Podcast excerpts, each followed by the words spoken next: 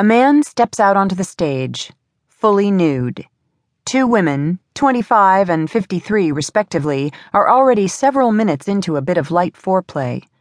Despite his conspicuous lack of an erection, he inserts himself into the scene with all of the zest and conviction of a theater school ingenue. He is the policeman in this scene, and the older of the two women has just committed an unspecified crime. For this sin, among countless others, I'm sure, everyone must be punished. Until he achieves full hardness, though, a long police baton with a surprisingly charming yellow condom rolled halfway down its shaft will have to stand in as the warm center of virility around which the action will turn. The stage lights, though somewhat unflattering, seem to caress Max the male star who is quickly arriving at a more triumphantly engorged state, with a kind of winking kindness.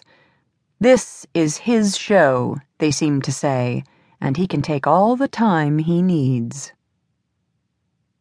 Porn is a strange thing. For many of us, the constant exposure to even the most niche selections of erotica which the internet can provide has a sort of numbing effect on our overall sensibilities. Even if we're not avid porn watchers personally, the sight of a hardcore scene popping up idly on a screen in some effort to get us to click over to the pay per view website which hosts it is less than shocking and far from foreign. And even though many women will claim, truthfully or not, that they do not enjoy or watch porn themselves, they would be hard pressed to say that they haven't encountered it. Whether one wants to or not, we live in a society which is flooded, as if by copious amounts of bodily fluid, with porn. It tinges everything we see, and even the coy advertisements for G rated products which utilize its tropes, such as the recent Skittles ad featuring a couple on their particularly amorous wedding night, are done with a wink and nod which only work when we are so used to the graphic scenes they are referencing. Erotically charged posters for products ranging from bras to ice cream cones to cars are so ubiquitous that we scarcely even register their sexual undertones. The objectification of a woman's body or the almost comical ruggedness of a nude male torso have just become par for the course.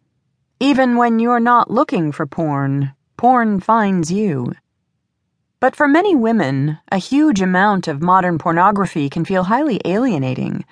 The overall pleasure of the female participant or viewer seems not considered at all. From the clearly forced screaming to the rapid fire thrusting that brings to mind an early morning jackhammer more than anything else, the focus seems clearly on the masculine. And for this reason, many women have given up on the entire medium with perhaps the pleasant exception of a surprisingly tender James Deen scene or an erotically charged novel. For a long time, I have counted myself among the ranks of women who have felt that porn is not for them and who avoided it almost entirely. I've even written on the subject before and fielded some pertinent recommendations from other women who once felt the same themselves. Despite my efforts, though, and despite the thoughtful suggestions of my commenters, I have never really gotten into porn. And many of my cocktail hours with girlfriends have been spent exploring the subject, trying to identify why so many of us felt so open toward sex in general, and yet so alienated by the pornography we were exposed to on a regular basis.